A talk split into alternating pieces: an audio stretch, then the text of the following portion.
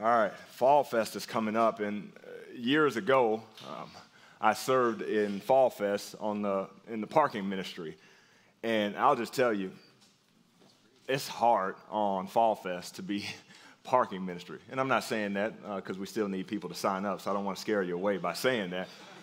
But it, it's unique. It's unique from any other weekend that you have doing parking ministry because you have so many guests so many people coming here that don't really know the routine, they don't really know the parking lots, they don't know where to go, when to cross the street, all of those things. And so uh, it is, it can be challenging doing it that particular night. And I remember years ago when I was doing this, uh, I'm trying to get people across the street and parking in parking lots. And so you're standing there, you got your orange vest on, and you got your little flashlight and everything. I think that gives you power, the flashlight. So you're shining a flashlight and you're trying to tell people, like, hey, stop, wait a minute, wait a minute, I'll, I'll have you cross in just a minute. And as soon as you turn, they start crossing. and You're like, wait, wait. Yeah, go ahead, I guess, go ahead. Then you get cars coming down this way, and you're like, hey, I want you to turn in that lot. Okay, you're gonna go straight. That, yeah, do that too. It's just hard, right? Because people, are, it's just a lot of people around and you're trying to have some sort of uh, uh, uh, control and some sort of structure to what you're doing in the parking ministry. And it was hard. Like, I couldn't do anything but laugh at the end of the night because I'm like, I think three people listened to me. Uh, everybody else just did what they wanted to, but hey, I served, and um, I think that was a good thing. Well, uh, last week, I had this same thought come up because I was driving down Moulton on my way home from work, and there was a car wreck and it was right on Moulton and La Paz, that intersection right there. It was a bad car wreck. And there was this little gal, like about yay tall, in the middle of the street, and she's directing traffic, right? All eyes are on her, and she's telling cars, go that way, or hey, you turn around and go that way. And I mean, she had full attention. These cars are listening to what she's saying. And I'm like, I thought about my time at Fall Fest, and I'm like, what? Is she more commanding with her, you know, signals and everything? Is she just more confident with it? Or what's the deal? Because she's got everybody's attention and they are doing what she's telling them to do. But then I realized she had on a uniform and a badge. She was a police officer. And so this little gal, about yay tall, she had some authority and some power that was backing her up that called everybody to listen to what she had to say. Right? I mean, there, there's men in big dually trucks, they're driving up there like, ma'am, can I, can I turn? Is that okay? Can I turn around here? Okay, thank you. Being so nice to her. Not because she had size or stature or she looked like she was powerful, but it was because of the authority that everybody knew she had backing her. She had power backing her. Christians, I want you to understand you have more power and more authority backing you in your life than anyone walking the face of this earth anyone walking the face of this earth. That's the power and authority that every individual Christian has. The issue with most of us as Christians, we don't understand that, or we don't realize we have that power. And it's not power on our own doing. This is power that's coming from God. I want us to be clear about that. But when we don't understand that power and authority that we have within our life that's backed up by God, then it causes us to live these sad, depressive, anxious, and fearful lives of what's to come for the future. Right? Paul in our passage gives us a solution. A solution for knowing exactly how to recall that power and authority that each one of us have, if you're a believer in Christ, that you have backing you. He tells you exactly how you can recall that. He tells you exactly what to focus on. And that was his whole intent in this passage as he's praying to the Ephesians and he's talking to the Ephesians. He wants to give them encouragement of the, the power that they have behind them. And when you know you have that power backing you, it will change the way you live your life. It will change the way you live your life. It will change the effectiveness that you have for God's kingdom.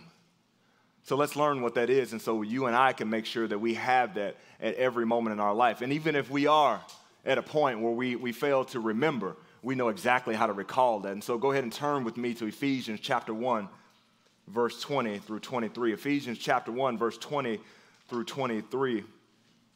And as I mentioned, and Greg started last week, and we'll finish up this week, this is a prayer that Paul is giving. He's praying for those in Ephesus.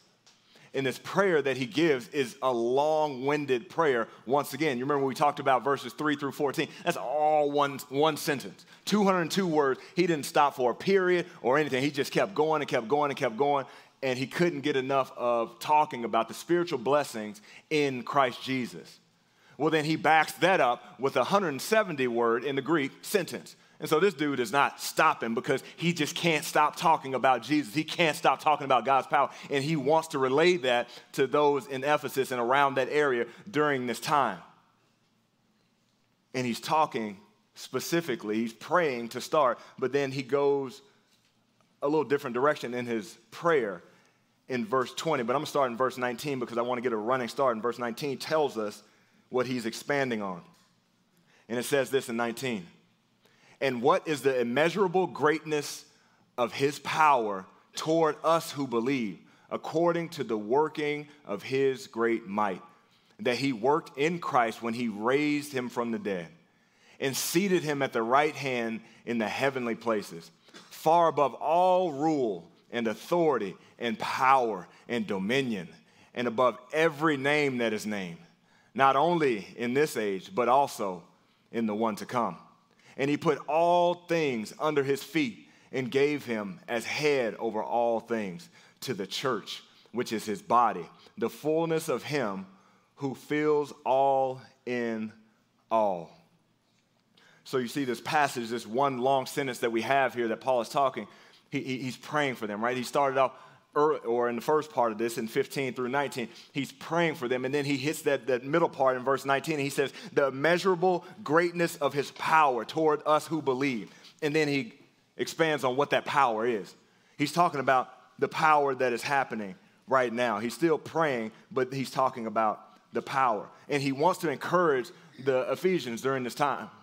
He wants to encourage them that, look, what you're believing in, the God that you have, because right now you think about the religion, the Christianity is a minority at this point in time, right? We're, we're talking about Artemis of the Ephesians. We're talking about the, the, the Greek goddess Zeus. We're talking about the Egyptian goddess Ra. All of these people, all of this, all of this religion that's happening in this area. Paul's trying to tell them, look, look, the one, the religion that you got, Jesus that you have, the God that we worship, is far greater than all of them. All of them all of them. He's got all the power, and he focuses in on that to give them encouragement, for them to understand that, yeah, what you're believing in is right on track. And here's why I can tell you because of the resurrection. The resurrection power. He says that he worked in Christ when he raised him from the dead. He raised Christ from the dead. I want to just talk about that first part raising Christ from the dead. One of my go to conversation starters is when I'm evangelizing to folks is, hey, what do you think happens after this life? What do you think happens after this life? Because when I ask somebody that question, everybody has an opinion. Everybody's thought about what happens after this life because guess what? What's going to happen to all of us? We're going to die. We're going to die, right? We're going to die. And so everyone is going to think about what's going to happen at the end of this life. And everyone has an opinion. You might have a religious opinion, you might have your own opinion based on feel, but everybody has an opinion. And so if that's how we're going to get the conversation started, I know that at least you're going to say something back if I ask what's going to happen at the end of this life. You know what no one has ever said to me? I got a solution for death. Nobody says that. Nobody in their right mind is going to tell me they have a solution for death. Death is a problem that this world cannot solve. This world can't solve it. Death is a problem. It makes people fearful. It makes people react out of, out of fear and out of anxiety and all of those things. It, it makes people move when you bring up death because there's no solution to death. But guess who has a solution to death? God does. God has a solution to death. And here's the most, the, one of the biggest problems that Christians have is oftentimes we become callous to this big, major solution to death that God has given us in the resurrection of D- Jesus Christ. This is the single greatest miracle here on earth. The single greatest miracle here on earth that God raised someone from the dead. He raised the man that was dead back to life. And the man went out and continued to preach the good news of God. The man went out and he continued to eat. The man went out and he continued to talk and disciple people. He raised someone from the dead. One of one. But oftentimes, as Christians, we grow callous to that. We say, oh, God raised Jesus from the dead, right?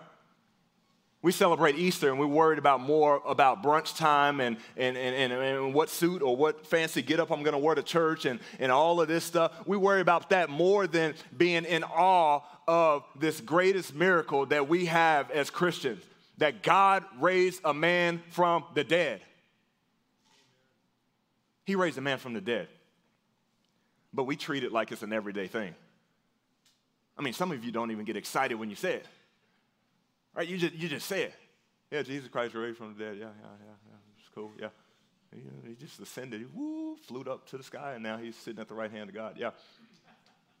Some of you don't even say it because it's so weird, right? This is the only man that has ever been raised from the dead, and you don't even say it with confidence. And God is saying, I've given you this miracle that no one else can talk about. So that you can know that I am the one and only true God. I am the creator of all things. There's nothing that I can't do, but yet we treat it like it's an everyday thing. God raised Jesus from the dead, and Jesus is alive. He's alive. Jesus is alive right now. He's just not here. He's sitting at the right hand of the Father, but Jesus is alive. I mean, that should blow your mind when you think about that. It should blow your mind. You should be in awe of that. The resurrection by itself, you should be in awe of that. That is the greatest miracle that has ever happened on the face of this earth. And it happened because God made it happen to separate himself from everyone else. And that's point number one for us this evening. You and I need to be in awe, be in awe of God's resurrection power. Be in awe of God's resurrection power. God said to us, Here, let me, let me give you something, a miracle that is going to happen that no one else can do. And this was a drop the mic miracle, like uh, try, to, try to top that, right? It's unrivaled, incomparable. Right? Nobody else can do this. It's unmatched.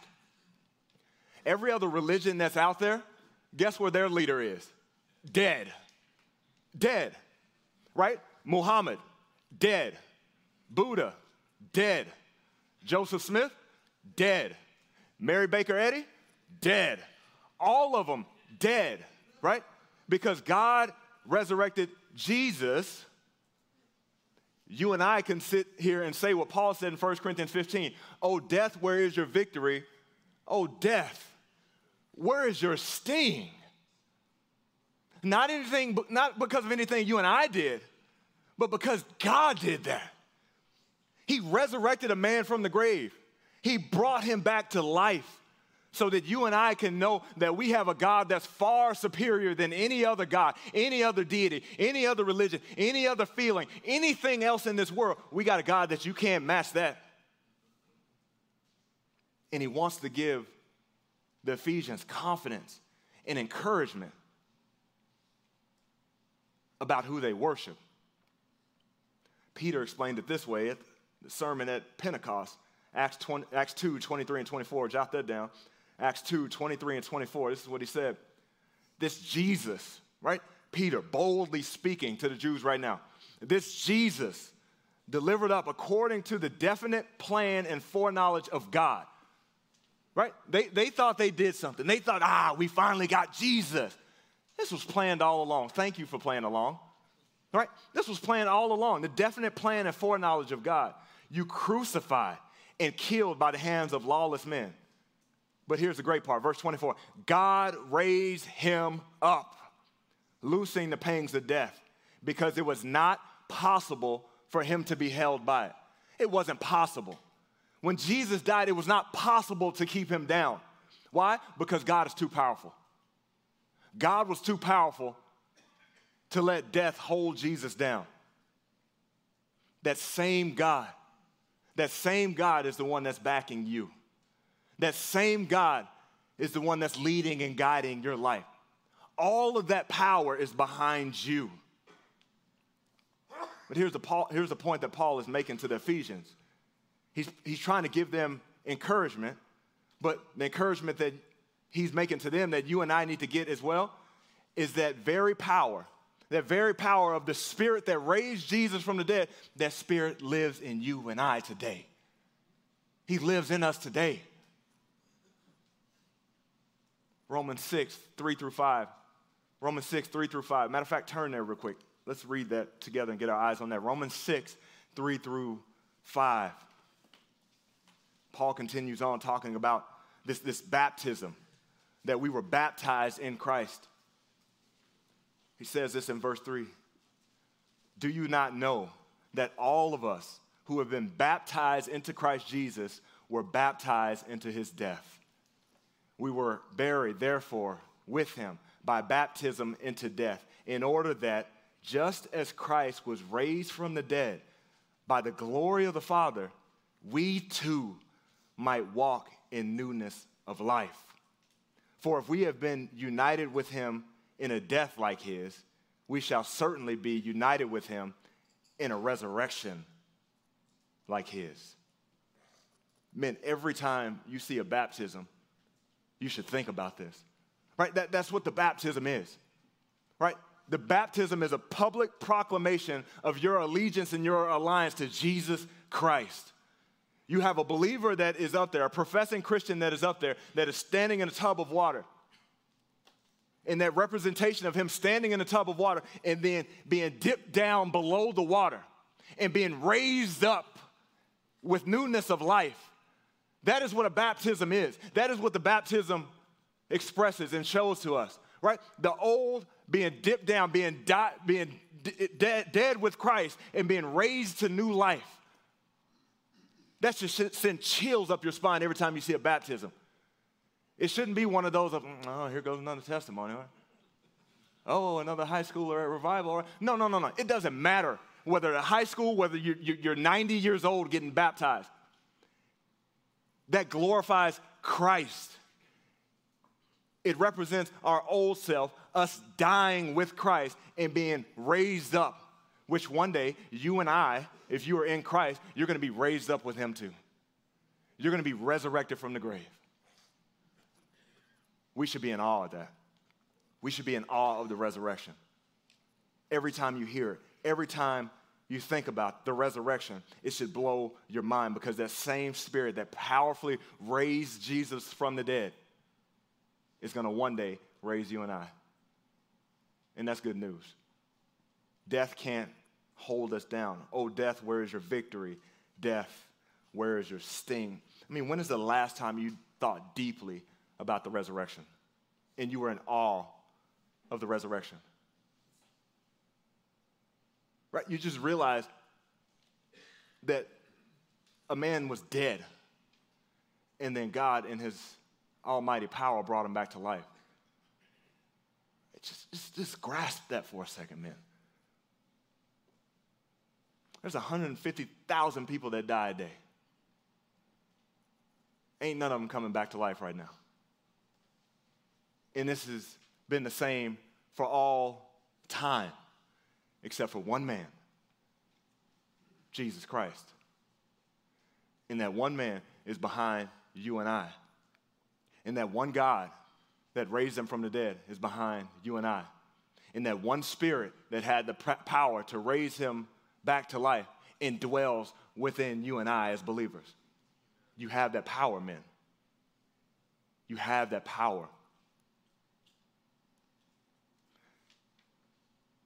If there's anybody that would want you to grow callous to thinking about that and not even thinking about it, it'd be Satan. Satan would want you to say, yeah, yeah, yeah, whatever. It's just, you know, he raised somebody from the dead, right? It, it, you almost read it as if it's, you know, a fairy tale or something like that. We don't really grasp it and understand. No, that's our God that did that.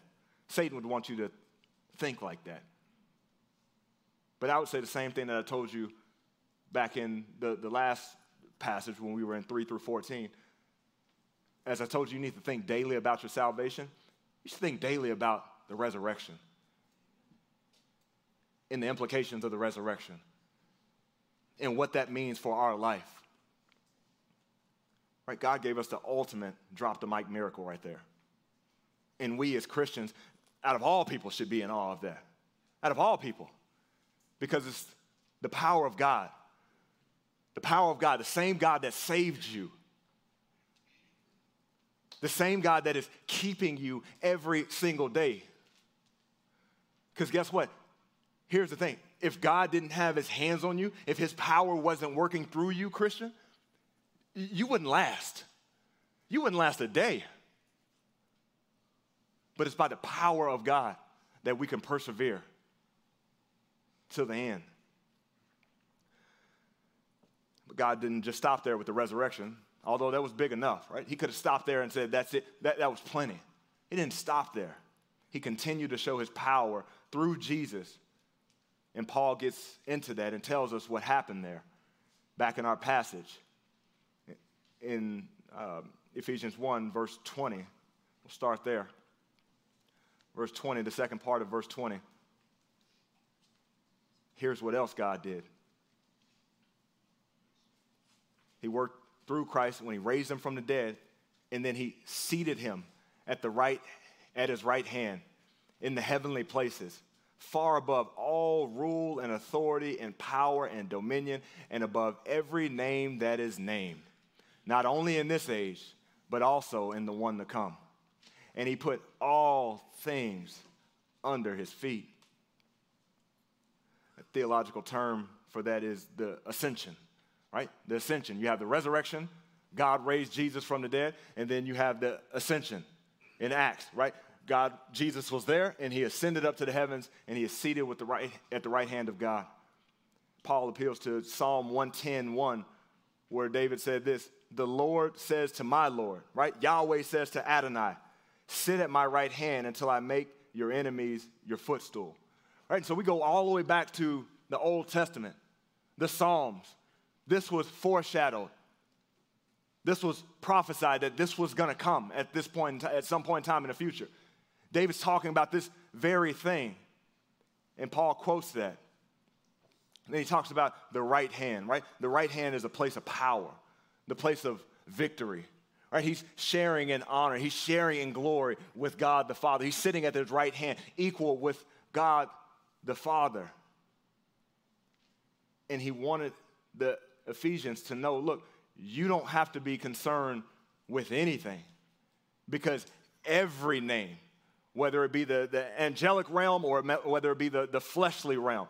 Every name is under Jesus. They didn't need to be concerned about Artemis. They didn't need to be concerned about Zeus. They didn't need to be concerned about Ra. They didn't need to be concerned about Caesar. Any of them. Paul wanted them to be confident and know that Jesus Christ was King of King, Lord of Lord, and he reigns over all of them. Over all of them.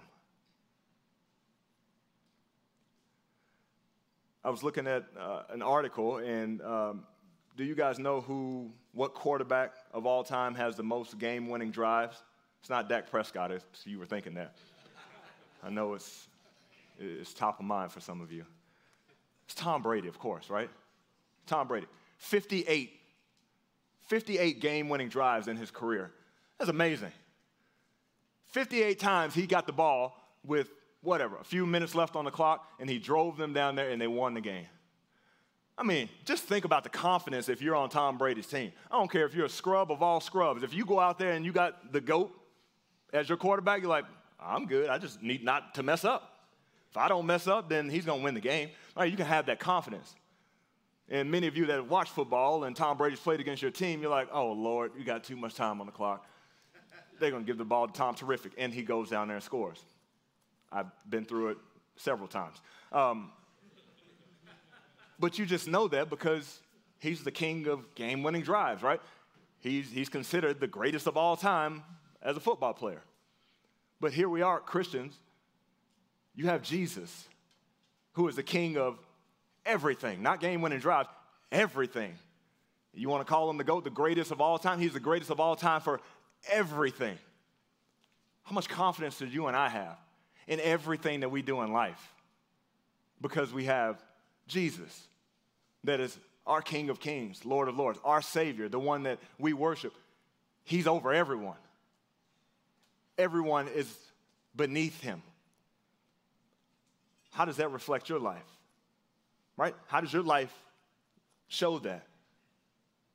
Right? Can somebody look at your life and say, wow, that person right there truly believes that Jesus is King of Kings, Lord of Lords? Or is your life categorized with fear and concern that Jesus may not have it under control? And so you get anxious and you get stressed and you worry about your job and you worry about all these things that might happen in the future. You worry about your bank account. You worry about all these things because you think that Jesus is not in control. There's nothing, nothing in this world that can stop where you're headed. There's nothing in this world that can stop the team that you're on. And you and I should live confidently, and we should have the utmost confidence through Jesus because he is the King of Kings and the Lord of Lords. Everything on this earth, material, immaterial, everything is under his reign. And we should have confidence. And that's point number two this evening. You and I need to have confidence through Jesus' kingship. He is the king of all things. We should have confidence in that. Not an arrogant confidence, because look, it's nothing you and I did. We didn't deserve this. We didn't, we, did, we didn't make, we didn't do something that was pleasing to God where he's like, hey, I got to have you on my team. It's really going to, we're nothing. We're nothing. But we're on the victorious team. And so we should have a confidence about how we live our life, knowing that our Lord and Savior is the King of kings and the Lord of lords.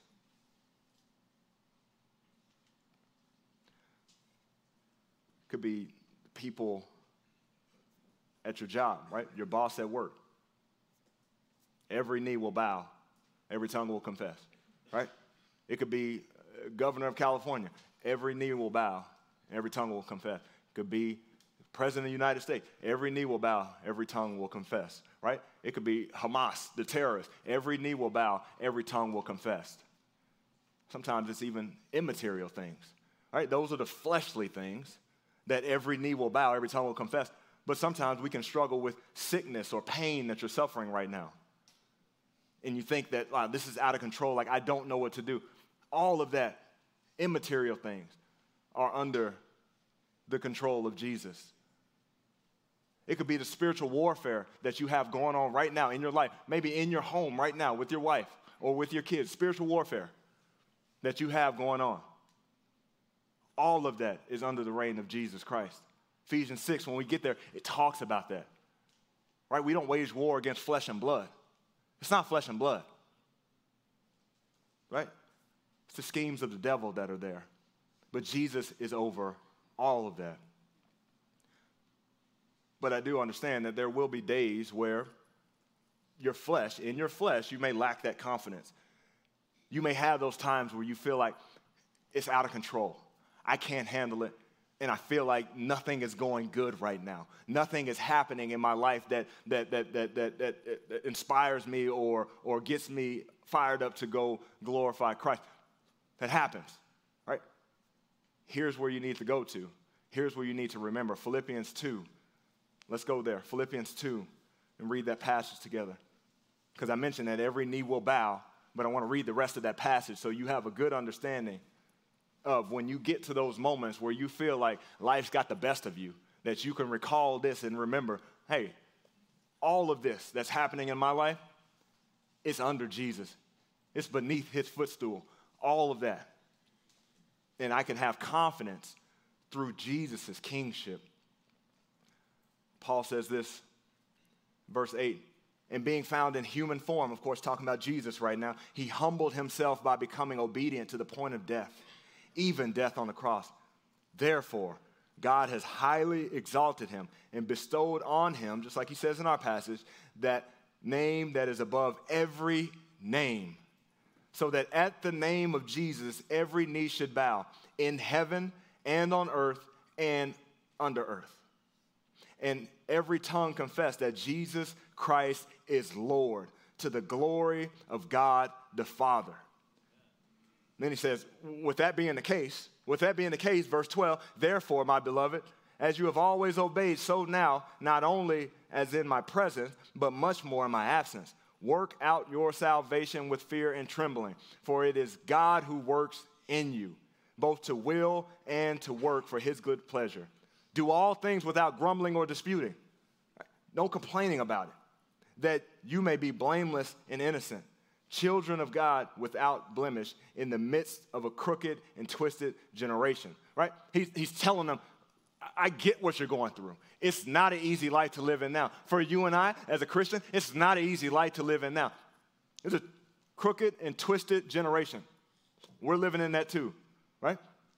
But then this is what he said we should think about among whom you shine as lights in the world. The darker the world is, the more you should shine, Christian.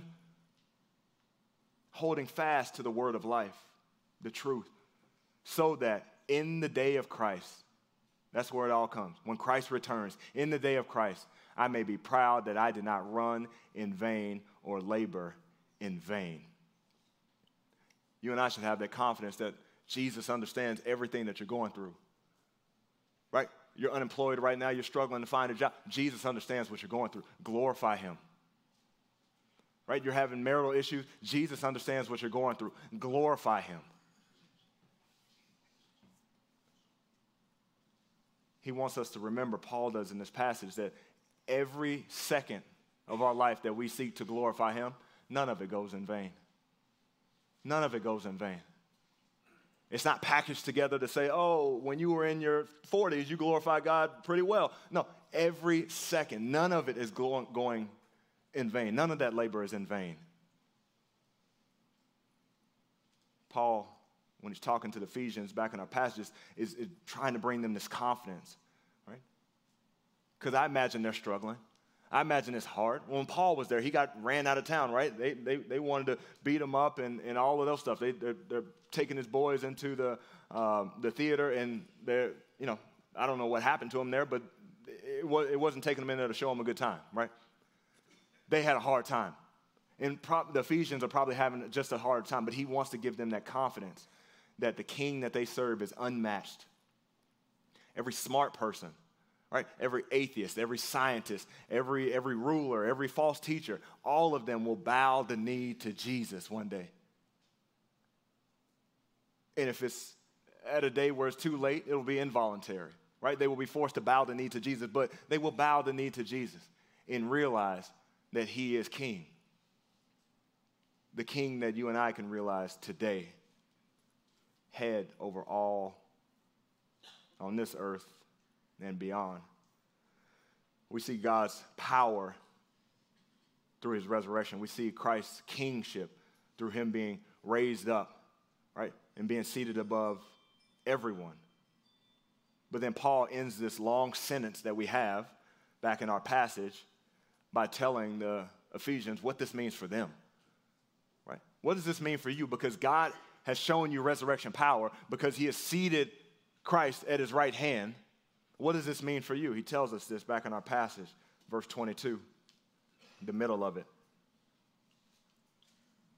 He says, and gave him, gave him, Christ, as head over all things to the church, which is his body, the fullness of him who fills all in all the very one that rules everything, Christ, the ruler of all things, God graciously gave him a, as a gift to the church to be the head of the church.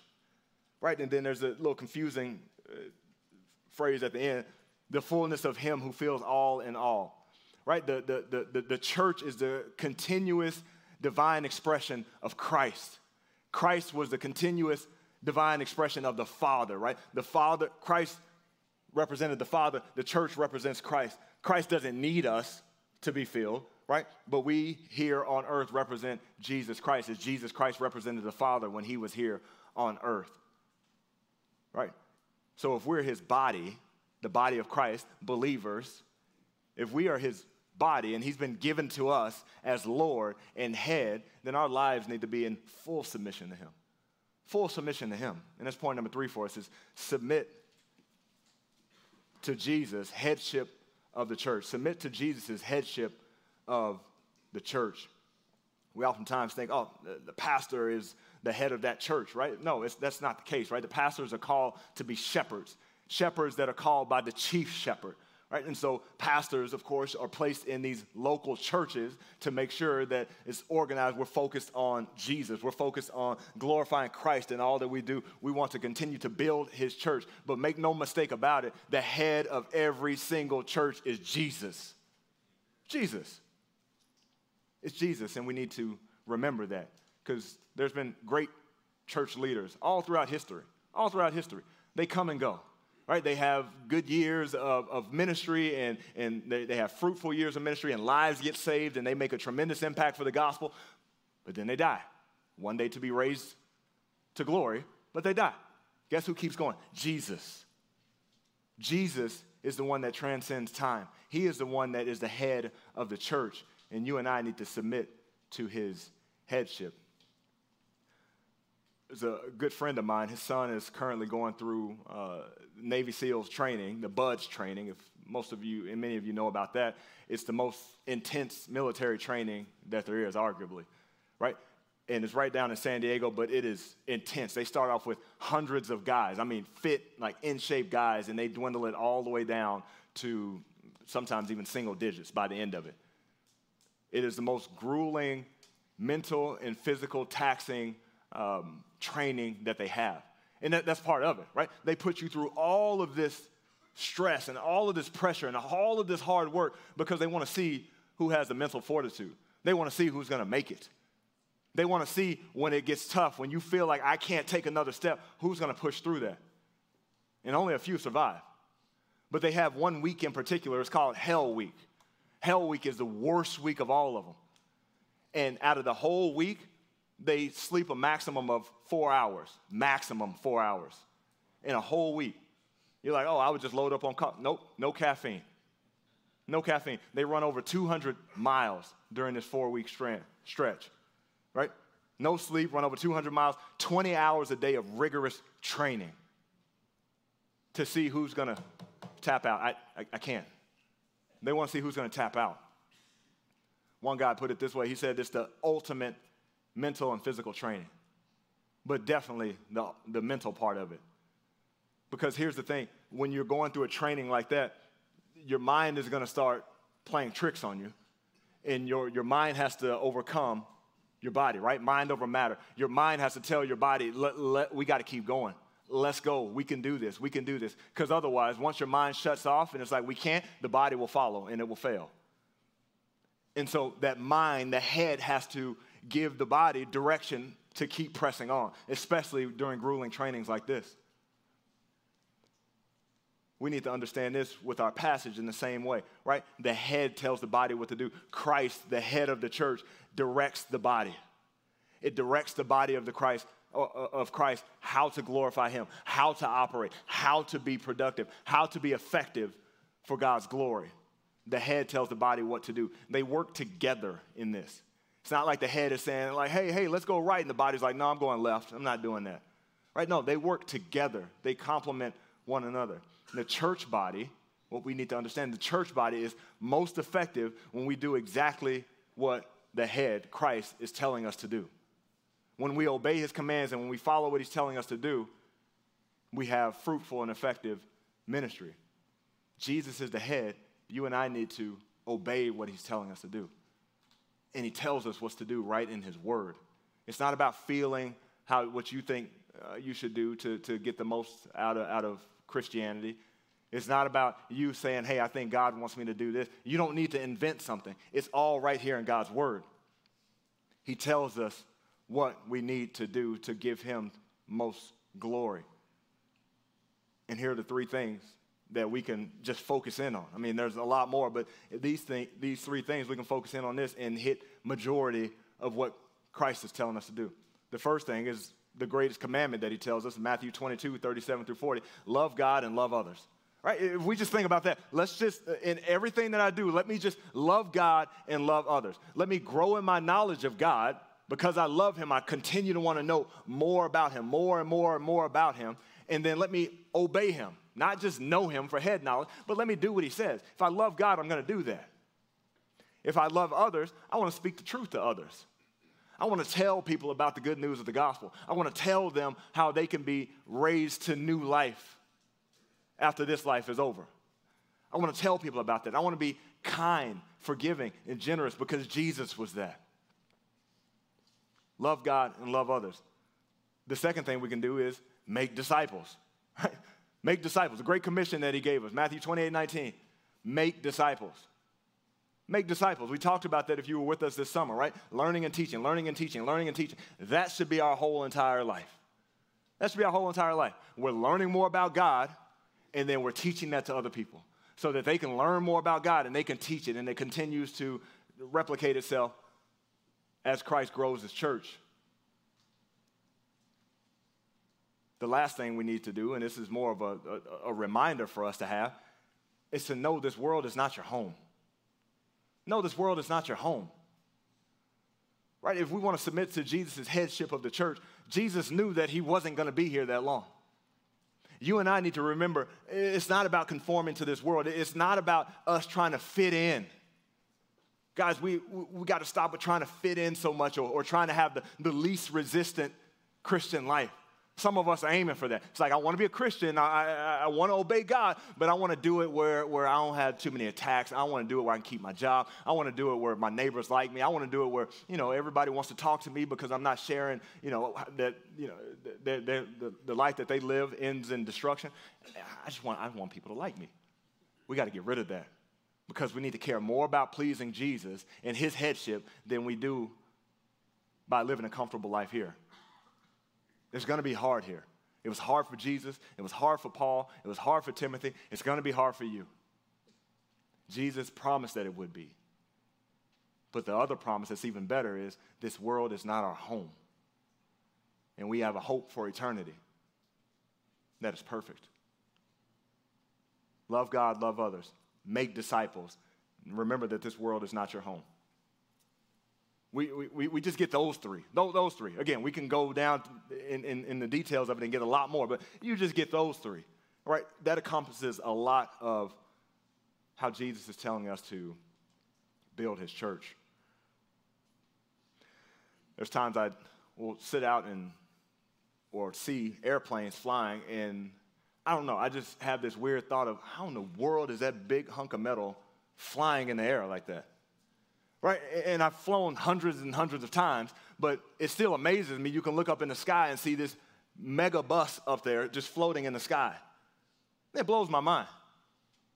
But then I'm easily, I'm easily reminded why it does what it does when I get on a plane. When I get on a plane and I'm sitting there and we're on a runway and we're getting ready to take off, and all 84,000 pounds of thrust kicks in, right? All 48,000 horsepowers kick in and those jet engines get moving and my head goes back like this soon as we take off, I'm easily reminded that, oh, there's some power in these, these, these, these jet engines back here. There's some power that's getting this thing up in the air. There's some power that's sustaining our flight all the way until we get to our destination. I'm reminded of that. But oftentimes, if I'm not flying or if I'm out of the, out of the thought of that, I can easily forget men, as Christians, we need to recall how much power is at work in our lives. Because when we don't recall it to mind enough, we can easily get to that point where we get discouraged, where we get stressed out, we get anxious. We live these sad lives because we forget what power is working behind us and in front of us and through us and all through us. But we need to remember what God has victoriously done. He resurrected Jesus from the grave. The greatest miracle, he did that. And then he didn't just stop there, he ascended Jesus up and sat him at his right hand. And he's seated there in glory, victorious glory. And he is reigning over everything. You and I need to recall that and remember that and bring that top of mind. Be thankful for that and allow that to fuel our pursuit of glorifying Christ no matter what's going on in your life. Because we know that Jesus is King of Kings, Lord of Lords, and God's resurrection power is behind each and every one of us as believers. Let's remember that and be fueled to glorify Christ better. Let's pray. God, thank you for giving us that greatest miracle that we are able to know and we are able to trust in that Jesus Christ was raised from the dead. Nobody else can say that.